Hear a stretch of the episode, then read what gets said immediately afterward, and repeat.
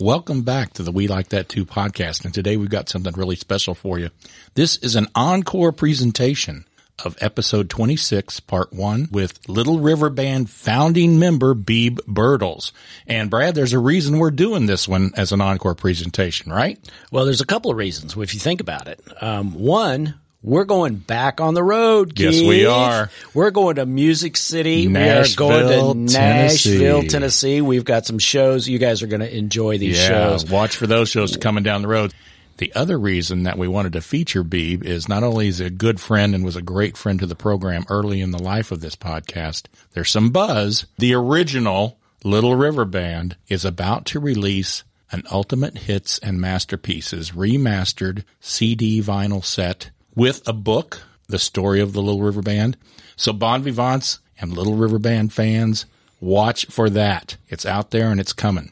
By the way, if you are a music lover and if you're a bon vivant, we know you're a music lover. Don't forget that anytime you want to access music, one of the places you can do that is your local library. You know, here in central Missouri, we have the Missouri River Region Library. You can download, you can stream, you can order CDs, you can have a preference box set up in your name. The library is not just books anymore, right? It's not just books anymore. all sorts of resources. So That's right. That's right. The Little River Band was a was an iconic band, Oh. and we learned so much. And it, we, I tell you what, all of our episodes are our favorites. Yes. but we did have a bona fide rock star We here did. at the Bon Vivant International Media Yes, we Center. did. He was the sweetest guy in the world. And- and a big deal for us. Bon Vivants, I thought we should tell you we're going to see him here. Beeb So, uh, lives in Nashville. So. Beeb, Beeb's right outside of Nashville. He and his great uh, wife Donna, and so we're going to get a chance to see them, and I'm really excited about. we are that. excited about that. And we're excited about the shows to come. So thank you, Missouri River Region Library. Thank you, Barvino, for our bottle sponsor. And uh, we're going to carry some bottles down there and sample them down there. So enjoy these encore presentations. As always, cheers. Cheers. So you like bold red wine most of the time with notes of fig and raisin. You like a cold brew and pitching horseshoes as the sun is fading. You like football games and dishing out nicknames. The Godfathers 1 and 2. With Not So Fast, we got 'em podcast. We like that too. We like that too. We like that too. We like that too. We like that too. Hey, Bon Vivants, welcome back to the We Like That Too podcast. This is Brad Jones coming to you, of course, from the Bon Vivant International Media Center. And joining me, of course, is the head Bon Vivant himself, Mr. Keith Inlow. Hey, great to be back. This is a special This episode. is a special episode. in more ways than one. It is truly, yeah. It, it really in two ways. You know, either we were going to end the year with a bang, or we were going to begin the new year with a bang, and we're kind of doing both. we are because this is a two-part episode. Two-parter. And Bon Vivants, you're listening to part one.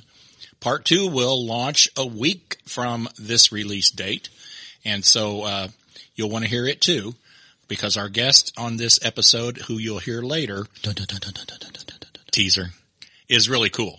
So you're going to love it. But before we get to the guest, we've got to talk about why it's important, uh, what we're celebrating today. And that is it's been one year since we launched the podcast. Can you believe that? I can't. I mean, there's only one thing to say, Keith. Happy anniversary, baby. You- ah, Little- there's another little teaser, folks. ah, sue us. so hang, I don't hang care. around. Yeah, Yeah. Yeah. Sue us. You can't get blood out of a turnip. that's right. That's right. this was a labor of love. We've talked about what the impetus for this podcast was, but we got a lot of people to thank We for do. our one year anniversary. And first of all, I would, I think we'd both be remiss if we didn't thank our significant others, our spouses. Uh, we call them our producers. You know, Brenda has opened her home. The Bimka is down here in her basement. she plays host to our guests. She's, she helps set up the, uh, the gorgeous photos of the wine bottles every time we do it. Janet is, uh, our editor, our photographer, our marketing persons. We couldn't have done it without them. There's no doubt about it. Plus they lend moral support and, you know, like the rest of my life, Janet is the driving force behind everything I do because she tells me what to do. And They occasionally laugh at our jokes. They do. too, They're which- pretty funny, Which yeah, is but- really, but really, really- kind of very kind of them. we jest, uh, we jest about them often, but, uh, truly if, if it wasn't for them, we, we wouldn't have uh, been able to make it through this year. So thank you ladies. As Donnie Brewer would say, without Michelle, I'd be naked in the gutter. And Well, I think most of us would be like, I that. think so, We'd be, if it wasn't for women, we'd be living in caves. yeah, that's, So- that's right. Who else do we have to thank? Uh, Matt Green, our bottle sponsor down at Barvino in Absolutely. beautiful downtown Jefferson City. Thank you, Matthew. You know, to kick the whole thing off, Greg Arnold with GAA Consulting LLC, we'd have been a lost ball in high weeds if it hadn't been for him on the technical side. And, uh, your daughter Katie helped us out. She did. She did. She's uh, put together the uh, the actual logo, which Yeah. um, I. Uh, but the uh, podcast convention, I had a lot of people say. Your logo's cool. I know. You've got a cool logo and You know, it's, it's- it's, it's, cool in its simplicity. It's so pure in its simplicity. Yeah. I often get comments on how cool the logo is. It, tells is. what we are. It is. So, um, David Baker, David- friend of the podcast. David Baker, the maestro himself. wrote the theme song, performed the theme song, and we got him before he became a big star, so it didn't really cost us anything yet. A, a beer or a glass of wine here and there. You know, I want to thank our, our guests because these people didn't have to do our show. No. And they certainly made it fun, entertaining, we hope educational. The show is growing. Downloads are uh, more and more every episode. And Brad, I just want to say thanks to you. And if it wasn't for you, I wouldn't be doing this. I wouldn't either. You've turned your Trop Rock basement into the Bon Vivant International Media Center. The problem is you get stuck loading and unloading the equipment all the time. And I, I really feel bad about that, but not that I, bad. I wouldn't because with each time I get quicker every time. The last time we did it, I tell you what, I could break this down with the best of them now. Uh, Well, that's good. So That's good. it's good. And I want to thank you too, Keith, because we've just had a great time doing have this. had We a haven't great killed time. each other yet. You know, we made it a whole year. I went down to the podcast Yeah, convention. yeah. It's really kind of interesting when you're talking to other podcasters and you say, you know what, we've got our uh, one year anniversary coming up. We've done 26 episodes to a person, they will raise an eyebrow and go, well, congratulations. You guys are doing great. yeah. I mean, I think anybody that's doing this understands the significance of how hard it is to keep it going Yeah. and keep having fun doing it. And We've always gone into it with the fact that if it ever gets monetized, that's fine, but that's not why we're doing it. But if there are any sponsors out there who'd like to advertise, and we're still waiting on so that. uh, we like that podcast.com. and we're still waiting on that Garth Brooks interview. So, Yeah, G yeah. man, if you're still out there, we're, we'll be here for you. So Well, you know, here's here's some interesting statistics. Our downloads are increasing with every episode. We're growing at a pace that we're happy with. We are international. we are so You know, international. we are Yes, we have- international. We have the French. We have the Mexicans. We have the Canadians. And we We, have have, the United The- Kingdom The Germans. and the Germans. Yeah. Yeah. we- we- Yes. Yes. Yeah. Yeah. Yeah. so we are international. We'd like to thank all of our international bon vivants out there and, uh, you know, pass us along through, throughout Europe and South Yes. America, We have listeners in 38 states in the United States, which is, which is great. which is great. Yeah. Oregon is one of the places that has kind of surprised us. We thought with the Doug Frost episode and him having the winery in Walla Walla that maybe Washington would get a kick, but Oregon, we've got some fans out in Oregon. Oregon, I can kind of see. We talk about wine and stuff. I and get we do it. Wine I get it. reviews and, Yeah. um, it's interesting. The first episode is our most downloaded episode, and that was just me and you. And I think part of it is as new listeners come on, then they go back and they start from the beginning. So it makes sense. The oldest has the most, but our yours truly episodes do very, very well. So I say scrap the guests. It's just you and me. No, I don't believe that at all.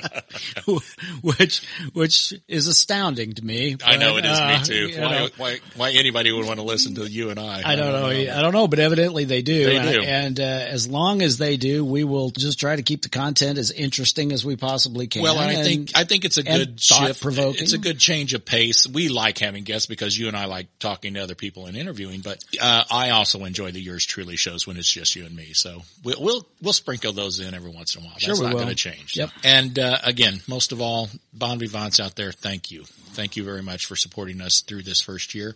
And uh, we're not done. There's more to come. we've actually got some really fun stuff coming up. Yeah, we do. Uh, we're gonna we're probably gonna do some more remotes. And uh, since, we've learned since we- I've gotten so quick at We've packing learned- this stuff up, yeah, yeah, We've learned we can travel. So that's right. So we're going to kick off the first part of this two part episode, episode 26, part one. Enjoy Bon Vivants. You're going to love it. You're going to love this one. And you know, there's actually a little bit of an ironic connection. I don't know if you've thought of it yet. First one, the big day is this is the one year anniversary of the podcast. It is. And our guest, and we are thrilled to have him, Yep. is Mr. B. Birtles, one of the founding members of the Little River Band. And one of their big hit songs was Happy, Happy Anniversary, anniversary, Baby. That's all we're singing, B. We're That's not doing any more. There's Apparently, yeah, if so- apparently if you sample any part of a song, you're legally only supposed to do it if you're talking about the song. So that was a really good song, and we liked it, and so that's why we did that little. so in ditty. the, so in the in the in the interest of, of irony, here we are talking about uh, a song with the person that made it a great hit, Right. and we can't really do it Yeah. on the, on our podcast. oh, that's because lawyers are involved, right? That's right. Bib, welcome. welcome, to the show. To the show. Thank you. We are thrilled to have you. And, you know, to, to set things up for our bon vivants out there, uh, Beebe has a Jefferson City connection, and that's why he was gracious enough to join us today. He's back in town visiting family. Beebe married a Jefferson City girl, That's correct. Donna Brooks. Uh, I married Donna Brooks. yeah. That's right. of the of the famous Brooks D. All of them are D's Mm-hmm. except Marge. Right next door was the entire Brooks clan, Right. and I was a little shaver. Uh, you were running around Australia, I believe, in pink suits That's at that time. We're going to talk about talk that. about that a little We'll later. talk about that in a minute. Your your fashion sense and the fact that you actually had the balls to put a picture of that in your book, I think shows. Yeah, so there are multiple Brooks connections. Uh, I, I went to school with your uh, sister-in-law Denise. I graduated with her, Right. Uh, the youngest of the clan, and uh, Brad's mom probably taught some of those kids in I school. think mom so- had Denise, yeah, Yeah. because she taught there at West School, just right up the right up the road. Right, and right. Uh, oh, one of them they used to babysit me. right. Going next door was an experience. Going to the Brooks house was like walking into a hurricane. I mean, it was like nonstop life all Right. the time. There was something always going on over there. Of course, they had cool music. You know, Yeah. it was like going over Yeah. to Burris's house. They always had Yeah. the best records, and they had stuff you know going on all Yeah. the time. Yeah. But uh, they were a great, great family. Marge was like was like another mom. She uh, they used to have great Christmases over there, and Right. Santa Claus would come. Right. And That That was- and that tradition continued after I came on the scene. Oh, well, cool. It did. yeah. Oh, yeah. Right. Father Christmas always came down the stairs Oh. to the basement. How about that? Very nice. He kind of scared me at first, but Well- then we got used to it, and Yeah. we were like, "Hey, we go to the Brooks to see." So I got to tell a story when I was when we first started connecting with Beeb and I was inviting him to be on the show.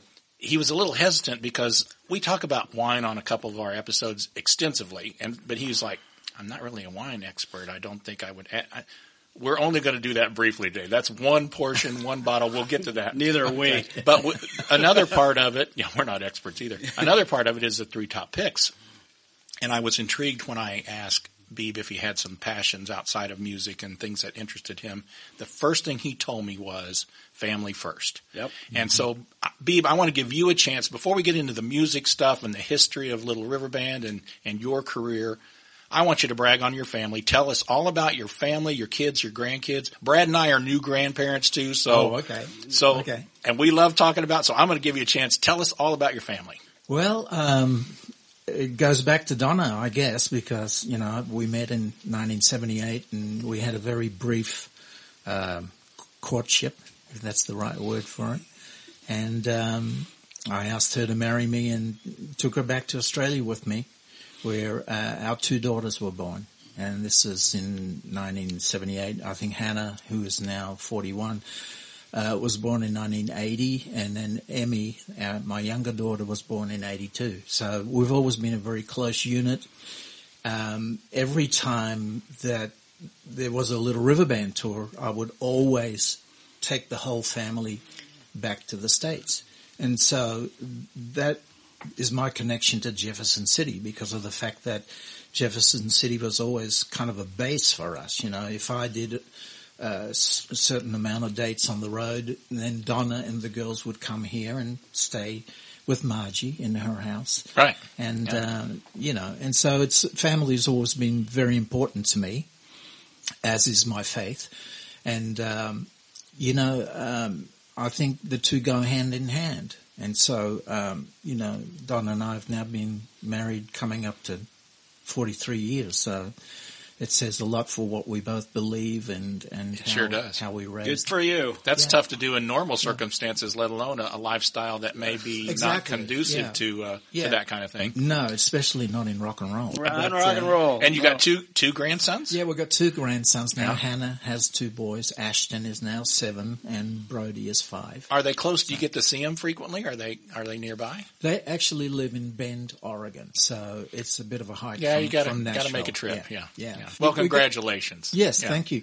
And uh, we get to see them pretty regularly. You know, COVID put a damper on Sure. things for a while, but uh, Oh, on everything. and they're Yes. here in town now. Oh, great. Oh, with us right okay. now. So you Yeah. got you do have everybody. Uh, Yeah, Oh, everybody, that's everybody's That fine. is special. Yeah. All right. That's well, again, really we're good. grateful that you carved out some time to do this, and we're going to not waste that time. So, um, as the subtitle says, it's one bottle, two friends, three top picks. So let's taste the wine first, and that way we can sample it throughout the podcast. It's just our excuse to drink for the rest of the show, babe. It's, it's, it's merely a front. So and this this wine today is really in honor of you. It is a Torbreck Shiraz, 2004. So this Oh, is not I a love new Shiraz. Yeah, and and this is from the Barossa Valley. Yes. One of the reasons I chose this is, um, and maybe it was the podcast you listened to that you thought we ta- all we did was talk about wine. Uh, the Judgment in Paris, the the guy that wrote the book about that, at the end of the book mentioned that it wasn't just California that changed the global perspective, but Australia was also one of those regions outside of France and countries outside of France that has been recognized as changing the global wine market. Barossa Valley is one of them. So um, this is a 2004. Mm. It's from Edna Valley, which is the northern part of the Barossa Valley, higher altitude. Jump in there. Barossa, Barossa. Barossa Valley. Okay, thank you. And uh, here's another really I think we, I interesting think a thing. lot of us mispronounce that. Yeah, well, a lot of Americans mispronounce it. pronounce a lot of I things. just feel good that I'm not the only one. Barossa, thank you very much. Yeah, Barossa Valley. Okay. Uh, here's the interesting thing in relation to where I grew up in Adelaide, South Australia, and Jefferson City. Um, the Barossa Valley was settled by Germans, Uh-huh. and, and this area is very heavily settled Very by German. Germans. Germans, too. Yes. right? Yeah. Um, In fact, I have a suspicion that even though I was born in Amsterdam, Holland, and my real last name is Bertelkamp, I have a feeling that it may have originally come from Germany as well. That that they left Germany and went to Holland and settled there. And um, Yeah, the, well, the Dutch and the Germans and the they're too distantly separated on no, the, not at all. the branch, not at you all. know. So But the Barossa Valley. is- Barossa Valley, okay. is- I and don't- they produce some. I probably should incredible know my wines. They do. Australian geography better, but south of Adelaide, South of Adelaide is the ocean. Yeah. but southern Australia is where the wine sou- region is. Yes. okay, No. if you bend around Okay, the ocean, let me give you the Thanks, B. Yeah, So we're looking at a map of Australia, Yeah. right? So it's right there in the center, but on the south coast is the state of South Australia, which is where my parents, when they migrated from Holland, decided to settle. And um, there's different wine regions, the most famous being the Barossa Valley. Uh, but in Adelaide itself, Penfolds Wines is, you know, world famous. world Yes, famous. absolutely. Uh, especially for their ports. You Right. know, Okay. because the Australians are also very connoisseurs of port, which sometimes they over here they call Porto wine, which is that's weird to us. We just, Yeah. we just call it port. Well, a lot of people get confused with the Shiraz and Syrah. Syrah. It's the same It's the grape. same grape, Yeah, yeah, different names in different places. So yeah. But this one is really, really nice. this is very good. Yeah. This has got a great color on it. Um, it's got a little brown on it actually because of the age, which This is, fine. Mm. This is a 2004, Keith said. So Yeah, this it's- is not a new It's wine. been hanging out in there for a while. that's why it's so good. I think. yeah. you know, our bottle sponsor, uh, Barvino in beautiful downtown Jefferson City, Matt Green, did not provide this today. We're still going to plug him, but this came out of Chateau Enlow's wine cellar. So, Oh. so it's compliments of We Like That Too podcast. But this is a nice one. smooth, mellow. This has This been is sitting gonna- in the glass a little This while. is going to sit in this glass and get nicer and nicer and nicer too. And, and I see why you're doing this now because it, you know you're just trying to loosen up my tongue, so I spill There my you go. guts with some other stories. is it is it working? we'll see. Drink up. a couple more sips and it might. There. All right. Well, well, thank you for indulging us. Uh, sure. Since we thanked Matt Green, I want to thank the others that have helped us get here after a year. David Baker, who did our intro song. We, we swear we're going to add some, some more lyrics to that, and it's going to be a hit song. So, you know, it- Okay. it, worked with friends, so I, it should work for the We Like That Too podcast. So, and of course, you- Greg we- Arnold and- Greg, Greg Arnold, Yep. who lives in Nashville area. in the Nashville area. So Mm-hmm. where we the want beach to thank is, all yeah. those folks and all of our bomb vivants that have stuck with us for the Yes. last year, and of course our associate, Associate producers. who do who do all the work. Yeah, the studio audience who today. also make up the studio audience uh, most of the time. Yeah. So, Beeb, I want to ask you something. Um, I kind of alluded to it uh, back when I was living next door to the Brookses. Uh, at that time, Mm-hmm. you were in Australia, Right. And um, wearing some pink suits. That's you were in a correct, yeah. you were a band called Zoot.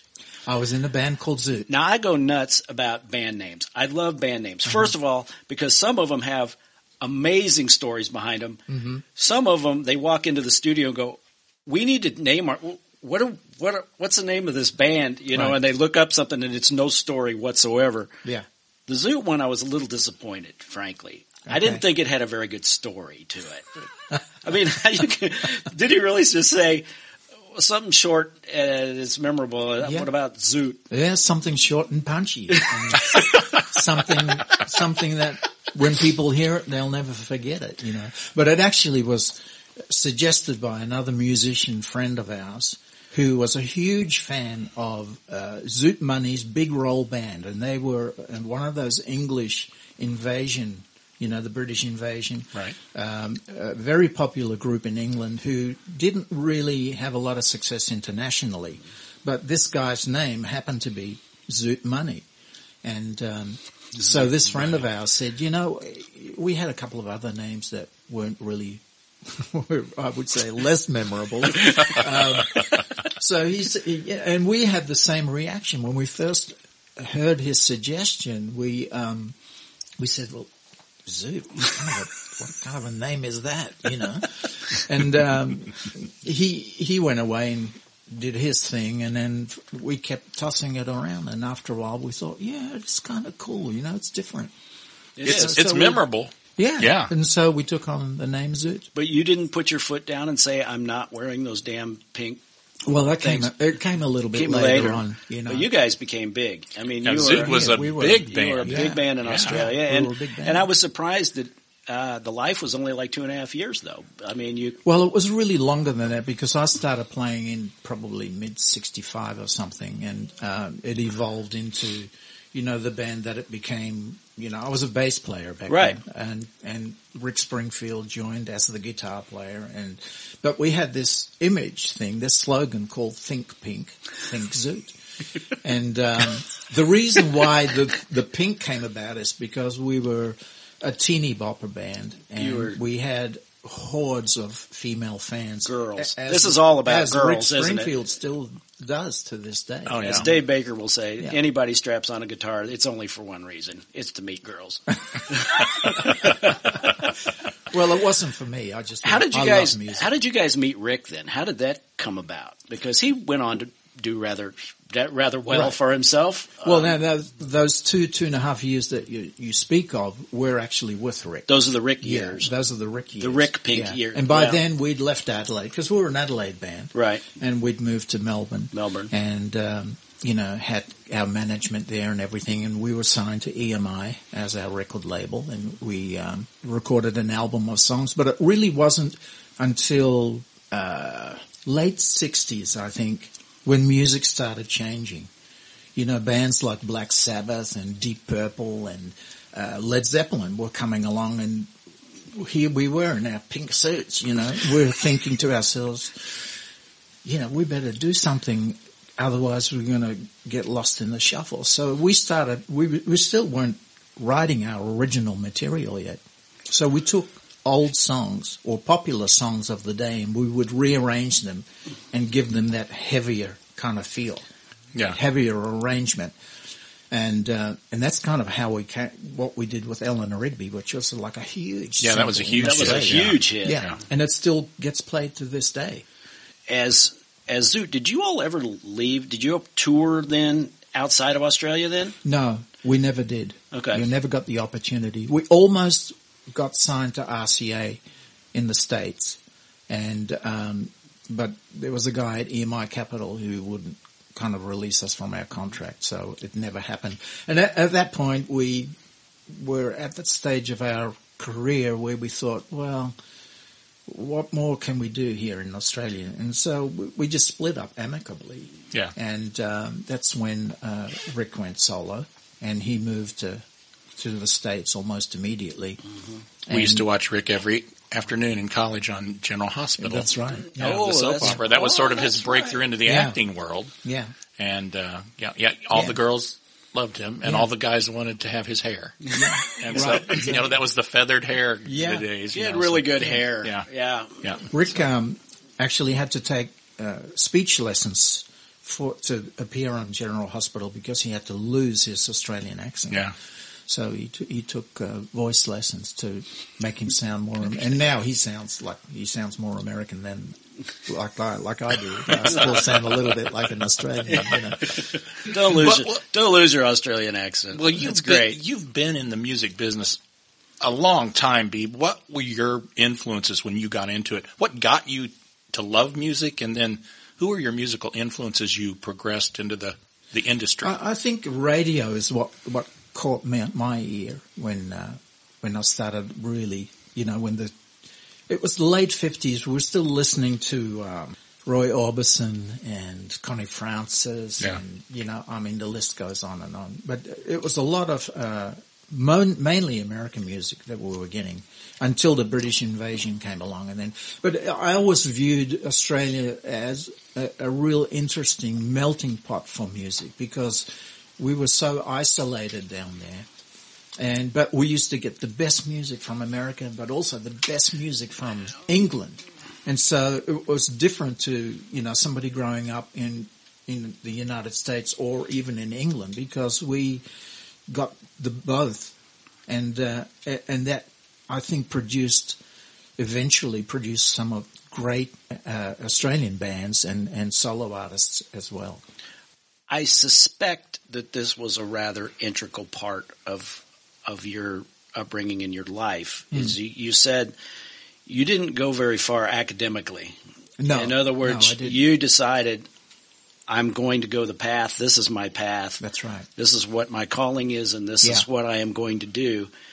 That had to have a huge influence on you musically and your worth e-, work ethic and saying, okay, if I'm not going to school, I better get really good at this and, and know Right. what I'm going to do. I- Right. I just picked that up because it seems to me when in, in reading your memoirs that you were the no nonsense kind of guy. You had fun, you went out and you did, but when it got down to the music and it got down to getting down to work, Yeah. you were the one that said, "Straighten up, let's go. Yeah. We got we got to get this done." Is that fairly accurate? It, it is. Uh, I mean, it's interesting when I look back across my life because at certain places, the decisions I made, you know, eventually led me into Little River Band.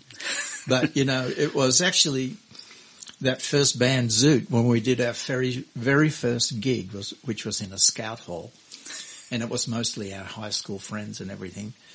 And, um, we were so bad that the bass player after that one show said, forget it guys, I'm out of here. you know. And so, um, I said to my good friend John Darcy, who was an English guy, uh, I said, John, you know, what, what, what are we going to do now? We need a bass player. And, you know, in this real English accent, he goes, well lad, you're going to have to learn to play bass and sing at the same time. I wanted to ask you about that. I wanted to ask you about that bass. What? Do you still have that bass? I don't. Where is that? I that don't. oh, that should be in the Rock and Roll I Hall know. of Fame. And so what happened was my father was a carpenter. Yeah, yeah. And I want so- to. Yeah, I want to hear this story. And, and John, John was a smart guy, and uh, he knew where to lay the frets on the neck, and he, he knew about pickups and stuff. Because you played left-handed, No. Yeah, I, I I'm a left-handed player. Sir, Sir so- Paul. Right. And so um, my dad helped us out of plywood, helped us shape out the you know the body of a guitar, and we bought the neck and bought the frets, and John laid the frets in, and and I think at that point that's probably really when my passion for music really came alive because I was sitting in front of my record player with this homemade bass guitar, and I had to learn the bass to every one of the songs that the band was playing. Wow. Oh my gosh. And that, that's how I got into even playing an instrument because I was the lead singer of Zoot when it first started. oh yeah, yeah. That was the first Well- question. well- As I'm going through this book, I was like, I wonder if he still has that guitar. I know. I, when I read that part, and, and, you know, we- we should we should tell our bon vivants the book we're referring to is Yes. is Every Day of My Life, uh, Beeb's memoirs. Yep. It is available, and we will post uh, websites and links where you can purchase the book on our website.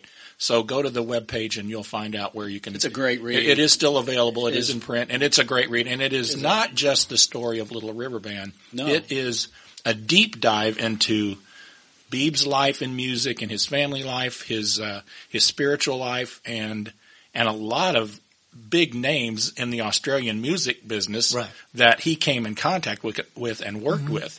And so it's a really good read, and it's a quick read. Uh, I mean, I got through it ver- very quickly because it's Right. very enjoyable. So Yeah. we will put up that information and let uh, the Bon Vivants know where they can get that. Yeah, it's cool. I had got a one lot- question for you though. Okay. Does the name Terry Lean mean anything to you? Yes. so tell us that story. Oh, that's such a funny story. so when Zoot split up, the lead singer, who was my best friend and the lead singer of Zoot, his name was Daryl Cotton. Dear, dear friend. Yes, Yes. very dear friend, and uh, who passed away t- uh, what nine, almost ten years ago now. We were approached by an advertising agency to form another group.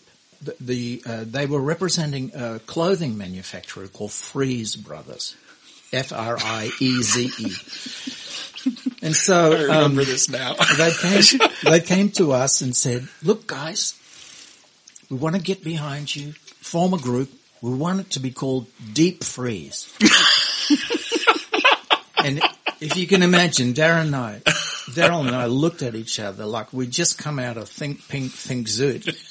Now we were going to be called Deep Freeze. Forget it. You know, It's so- a whole, it's a whole fashion motif Right, in your yeah. early years there, But big. that's that's not even the end of the story. So they have these, you know. Have you ever met advertising guys? Yes, Some, some yeah. of them are pretty out there. Oh, yeah, You know, yeah. with their ideas. So one idea was, let's call the guys in the band after a material. So Daryl Cotton, he was cool. He's good. He He's didn't already have to change Got his name. cotton covered. But they wanted to call me Terry Lane, which is after the material Terry Lane, and I was going to have a brother called Crimp. Crimp Lane. Daryl and I said, "You guys, Yeah. we're you nixed gonna- that we're pretty gonna quick. get laughed out of the you music couldn't, you, industry, could, you couldn't get a seersucker in there, Yeah. you know? right?" So um, Your sister Lycra. Your sister- we promptly talked them out of it, and, and uh, we became just a duo. That that, and our name was Freeze. I thought that was a fun story. Did you have to wear, did you, did you have to wear like three piece suits? Did you go from pink jumpsuits to three piece suits then? or- No, no, they were just you know casual kind of men's suits. Okay. and- but we used to play on you know catwalks in department stores and all that sort of stuff. But uh, I, I quickly got very tired of doing that, and it wasn't really what I, I really missed being in a band. I didn't like being uh, being in a gym. And that's when you mo- moved into Mississippi then. right, Which right. is another band name that makes no sense for a bunch of Australian guys to have a band name named named Mississippi. Right, right. By the way, uh, do you know what my favorite band name is? And I, I don't know if you've heard this one, but it was this was a band that played down at the Lake of the Ozarks, oh the Well Hungarians. oh best band name on the planet. Not to wow. mention all their merch possibilities Oh, my that God. they, that they had. But anyway, the Well Hungarians. Shout out. To That you guys. reminds me of the best the best hairdressing salon name I came across here in the states on my on my travels. Yep. Curl up and die. That's great. That is great. So anyway, um, Mississippi. That was an existing band then, right? It was. That It was- wasn't it one was that a- you started from scratch. or No, anything, but it was another three guys from Adelaide. Yeah. Yeah. my hometown. Yeah. Adel- Adelaide had like amazing bands come out of a town for that size, you know. How big was Ad- Adelaide? Uh, maybe around a million people. Okay. It wasn't that big. It had a You pretty know. big metropolitan. I mean, it had a big reach around. Yes, Uh, there were a lot of yes. areas around A Adelaide. lot of areas, Yeah. yeah. especially up and down the coast. Um, but yeah, so uh, the three guys, and funnily enough, Graham Goebel, who was one of those guys in Mississippi, he and I lived maybe half a mile apart, but we had never met Oh, really? in Adelaide. Yeah. So Interesting. he, uh, Graham is like a master songwriter and he had written a song called Kings of the World, which became a top 10 hit in Australia. And they got a record deal in Melbourne and it was the uh, guy that owned that label who n- told them you need a new name and it's going to be Mississippi and so they took on that name, you know. But when they had that hit, all of a sudden they thought, uh, well, we need to put a band together to go out and promote now, you know, and that's when I got the phone call from uh, Graham's, you know, asking me if I'd be interested to join. I think that was a timely call, right? You were kind of. It was a very timely Oh, You call. were over the duo thing with yeah, I was- with the suits. Yeah, and, and, I, yeah. yeah, there was a lady at a at a uh, booking organisation who kind of took pity on me for a while because I still needed to pay rent and earn some money, and she gave me a job just answering the phones in this booking agency. And it was there that I one day I just happened to pick up the phone and I heard this voice saying, "Oh, excuse me." Um, I was wondering if you can put me in touch with B. Birtles. And I was on the other end of the phone. I mean, how bizarre is that? Yes, I can. Yeah, yeah. Yeah, that's that's And called so, um, fate or destiny or whatever you I want to know, call it. Yeah. yeah. But you had Kismet. several of those And- and little that's mem- moments in your life. I though. did, and that's the other thing I wanted to talk to you guys about was um, when Zoot ended. I thought to myself, you know, I'm not really. I don't feel like I'm advancing on the bass guitar, and so I stopped. I stopped playing bass, and I picked up a six-string guitar and started teaching myself chords, how to play chords, and then all of a sudden I started hearing these melodies come out of these chords that I was playing, and then words came along, and, and that was the start of my. Because I think I started writing songs kind of late in my life, you know. Well, we've So- got we've got that question. Yeah, I mean, so for so sure. let's talk about your process because we Okay. we've talked to other singer songwriters and and we always like to talk about the process. Okay. How do you go about it? Where's your inspiration come from, or different places? Just just kind of talk through that process for us. Well, a lot of my inspiration for song titles will just come out of conversations like we're having now. Somebody will say, drop a phrase, and then I'll remember it. We'll try to be profound. We'll try to be profound. Yeah. I had this yeah, I had this fan in Little River Band who would always come to our shows, and and uh, you know I had no romantic involvement with her, but um, one time we were over here, and I was trying to reach her, and I could never get her on the phone, you know, and then finally we connected, and I said, "Boy, you're hard to you know to." Get on the phone. She said, "Oh yeah, you know, trying to find me is like nailing down the wind." Boing. Nailing down Yeah. the wind. That, that that'll Nailing work. Down the Wind. Wow, that's a great song title. So I, wrote, I actually wrote a Christian song. And it's nice. called Nailing Down the Wind.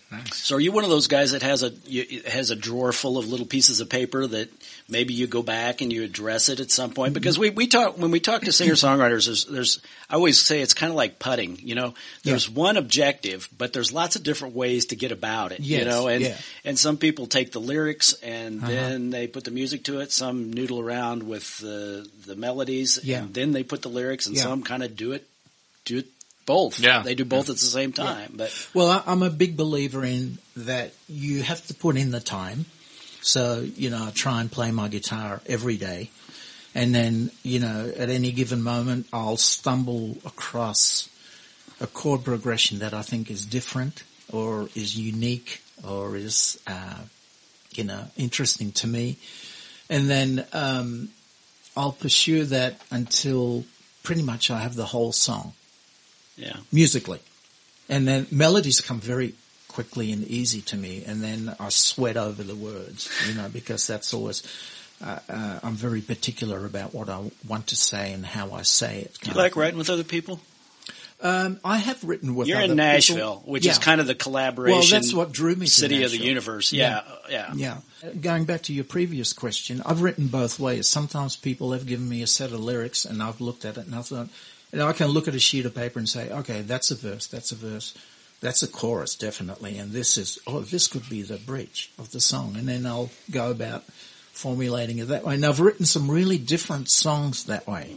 Um, I think I just like the challenge of that. That's a gift being able to do that You know. because not everybody can look at a, a lyric sheet and Right. have, have something come Yeah. and Yeah. have Well, something come well, to them. It's it's the way Elton John writes, Right, To yeah. Bernie Taupin's Bernie lyrics, gives him so- a notebook of lyrics yeah, and he exactly. puts music to them. Yeah, Yeah. and he does it very successfully. Too, Yeah, they, so- they're a pretty good, pretty successful duo. They did Yeah. okay. They Yeah, did all right. they They did have done all right. well for themselves. right, right.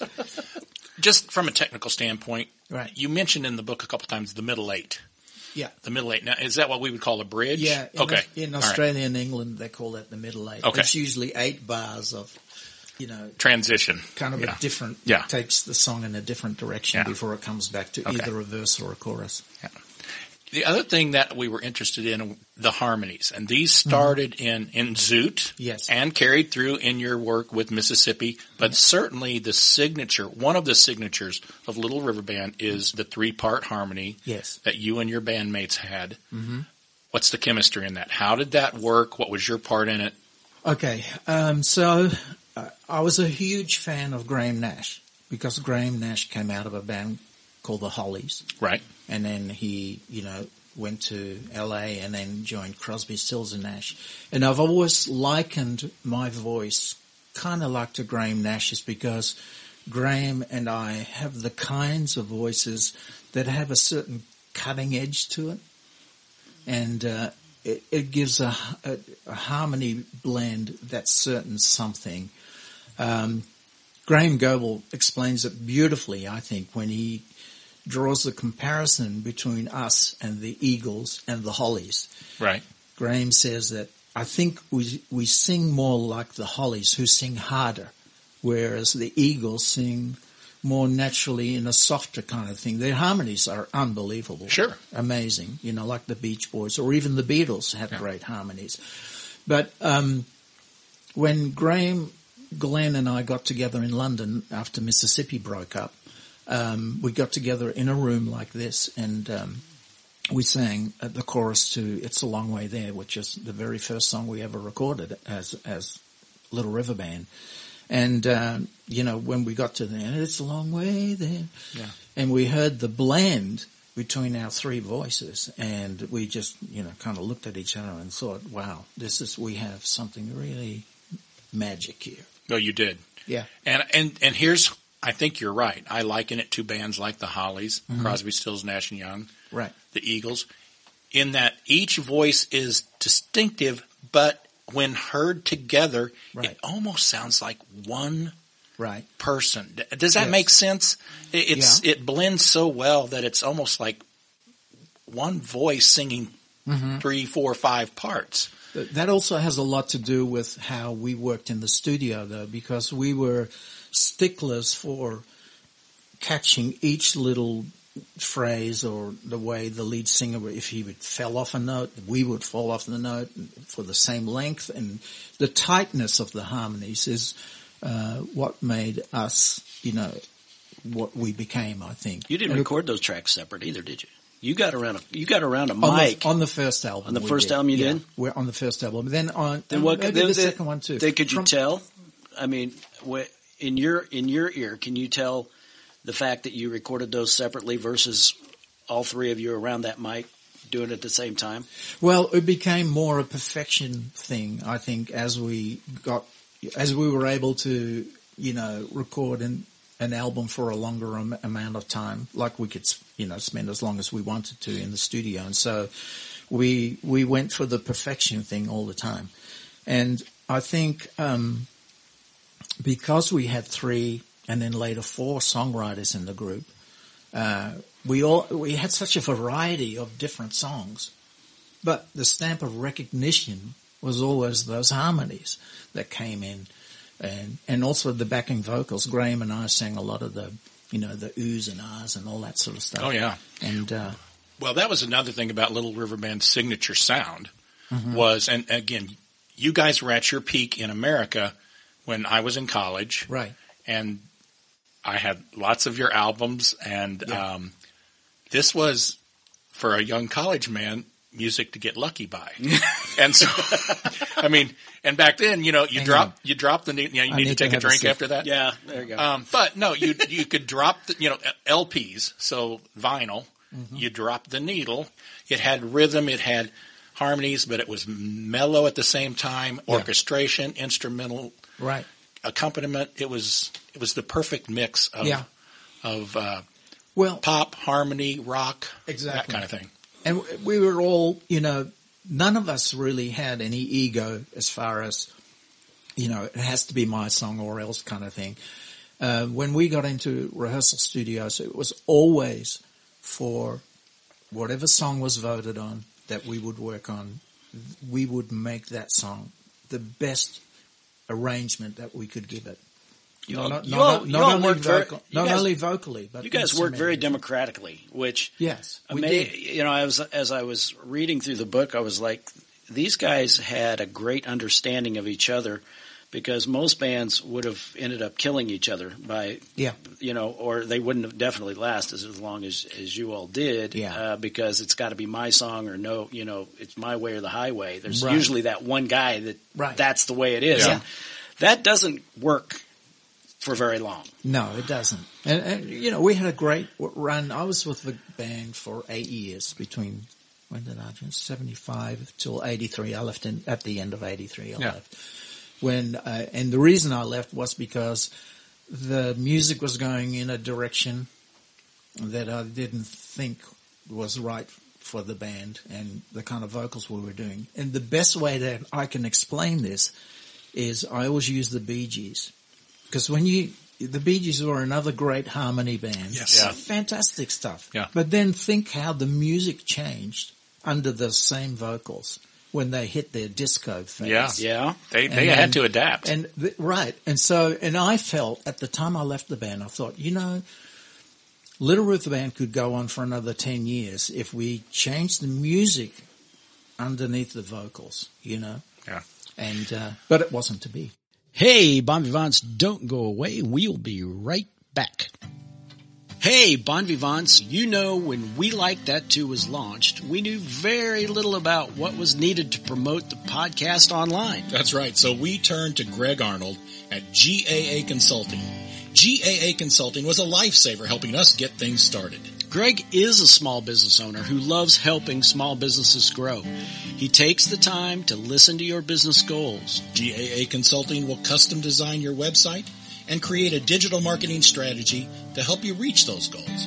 Every project is tailor-made to meet your small business needs and preferences. And Greg can teach you to manage things yourself or you can hand things over to him and he'll lighten your workload. You know, if your business needs help building an online presence, visit GAA Consulting LLC.com. That's GAA Consulting LLC.com. Custom solutions for your small business needs. And thanks to Greg for sponsoring the podcast. Hey, Bon Vivants, welcome back. So Keith, we have had a number of great opportunities this last year to visit with some really great people. And so we thought in celebration of our one year anniversary, we thought we'd put together a little top three that has to do with the top three moments that you and I kind of, kind of stick out from guests or things that have happened sure. on the show. So yeah. I think it'd be kind of, kind of fun. And it's, uh, I mean, every one of the shows we've done, as we've mentioned, was, have, have been amazing. But, that sounds fun. Let's but there's some that. fun little things I think that, yeah. that all of us done. And, and, guess what? I bet we have the same ones on a few of them. We probably will. We'll use this to wrap up part one of the, uh, episode 26 and then we'll get the three top picks with Beeb on part two of episode 26. Okay. So stick around, Bon Vivants. You're yeah, going to love stick that around, one. Stick around. So, all right. So three top moments of year one of the podcast. I've got to go with the very first one. You know, Erin Hart is a DJ. She's a radio personality. She's also one of the sweetest people we've ever met. Right. right. And we said if we totally and completely screw this thing up. At least Erin can be there to maybe help us a little bit. She's a pro, so we knew she could save our bacon. That's right. Yeah. That's right. And when I think back on that first show, we had no knowledge of sound. We didn't know what we were doing. We had equipment and that was about it. That was about it. uh, Um, believe me, our learning curve has gone way, way up since that very first show. I would be remiss if I didn't uh, thank Aaron for coming in and putting up with us for that very first show. And it was a good show. We I had mean, a good, it turned we out, had a good she, three top picks on that one too, with influences in country music. We so did. I've always liked that one. Uh, before I get into my top three, I got to do some honorable mentions, and I'm gonna I'm going to say all of our guests. If Every I single one out one, I'm going to leave somebody out. Right. And I don't want to risk, run the risk of offending anybody. The other thing that I think are memorable moments are the diversity in the show. The title of the podcast is We Like That Too. And we did hit on everything that we like. Movies, music, entertainment, theater, food, wine, travel, you know, that kind of stuff. We, we did it we hit it all. We and, did, um, and we're going to continue to do that. So I'm I'm really proud that you know as an honorable mention, I thought the diversity of the topics and guests were really good. So uh, the first one I'm going to mention that I'm really proud of is we were able to go remote. And we did it a couple of times, but we learned to take this show on the road and do it. And you know, and we had to do it sometimes in the middle of the pandemic.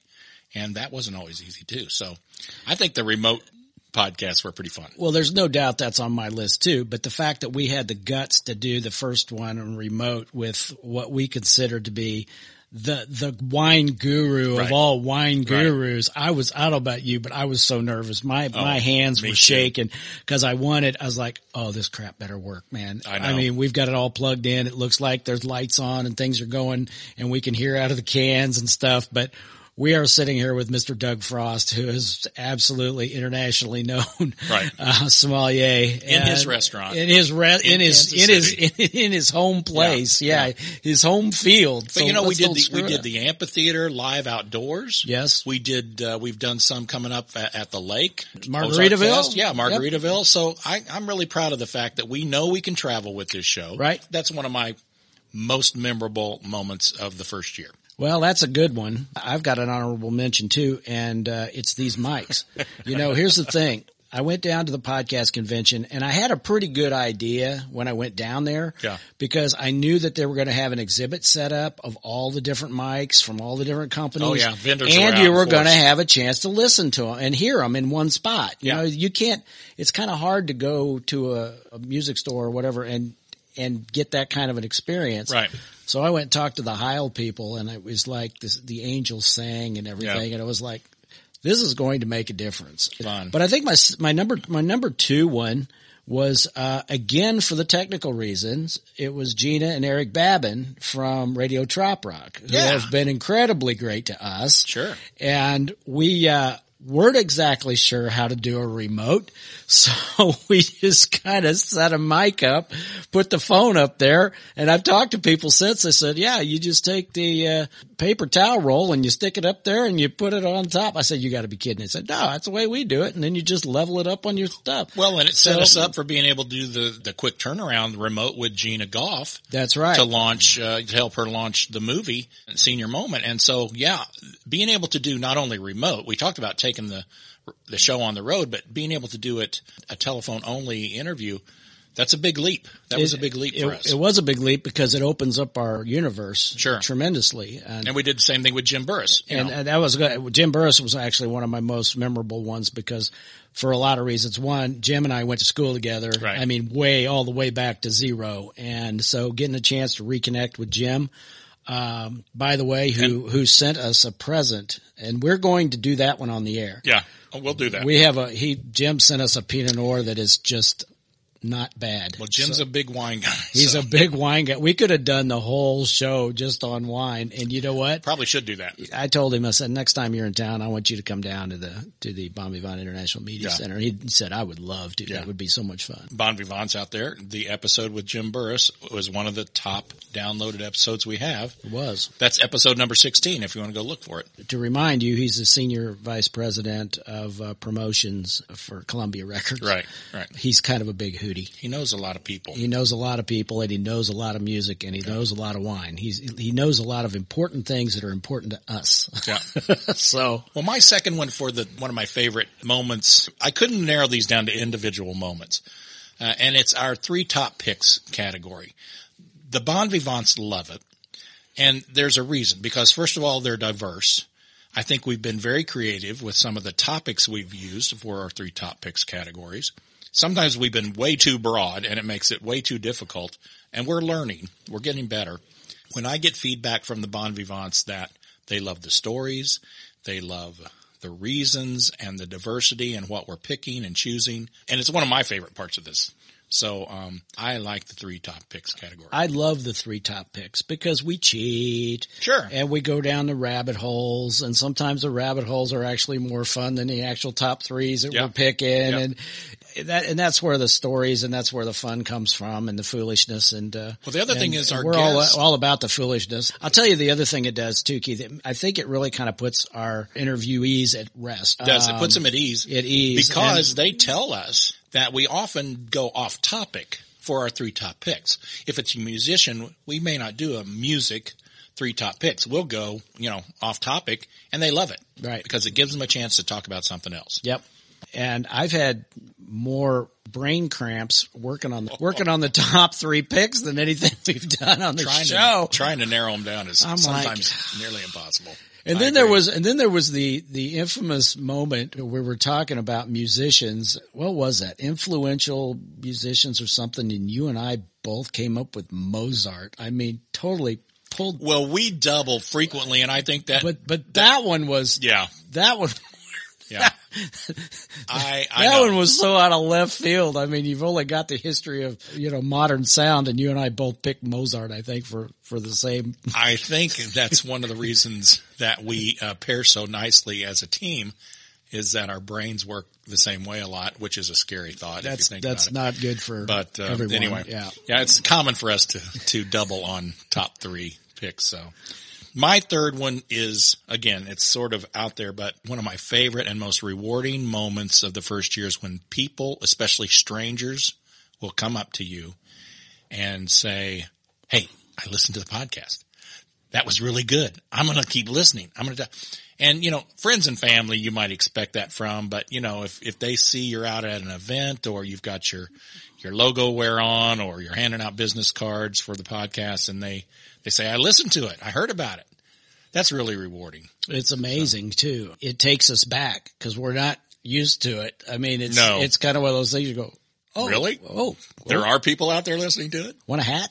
We know there are. We see that. We see the statistics. We know people are listening, Yep. but it's nice when they tell you that they like it. It Yeah. is, You know, and the other thing too, I guess my third would be in one situation, we've kind of helped somebody's career along even, you know, and that's our good buddy David Baker, you know, from some of the things that have happened to him lately, uh, musically, he has got some really good momentum going. And I, I think we kind of helped a little bit and it do. makes me feel so good because we both love him like a brother. Well, I enjoy being able to help like people like Gina Goff. She's trying to launch Oh, a yeah. movie, or or Dingani Beza, Dingani who's Beza. working, Dingani you know, Beza. uh, Bailey Marias, Sure. a working actress. You know, Cole Payne, a producer in Hollywood. The Lyceum. W- We're in the Yeah. Lyceum. Anybody that we can help promote their thing, I'm all about that. You bet. You know, and so- pla- especially when it's stuff we love so much. Exactly. We feel very passionate about Blacksmith about. Distillery, who we haven't had on yet, but they're on the list. They're on the gonna- list. Stay tuned for that, Bon Vivants. That's right. Yeah. Our new little last flight brewery Yeah, that talk wow. about brewing. Yeah, so That's exactly right. So, well, this has been fun. And uh, again, great first year. Very pleased. Stick around for part two of episode 26 with B. Birtles. Uh, you're going to love it. And a great three top pick category with him. Well, you know, we didn't mention B, but I think you and I had a, a moment. That was a It was, we had a bona fide rock star. Yeah, we did. In the Bon Vivant right here in your International basement. Media, Bona Media fide. Center. His You're going to hear, basement yeah, and- you're going to hear more of that Bon Vivants in the second part of the you're- episode. You're so- gonna you're gonna love it. Get up. It's it's uh, entertaining and educational, Keith. exactly That's our goal. right. Our goal. Right. All right, thanks Bon Vivants. Thank you, And, Bon uh, Vivants. listen to episode 26 part 2 and we will see you down the road. We Like That Too is produced as a labor of love for the enjoyment of Bon Vivants everywhere.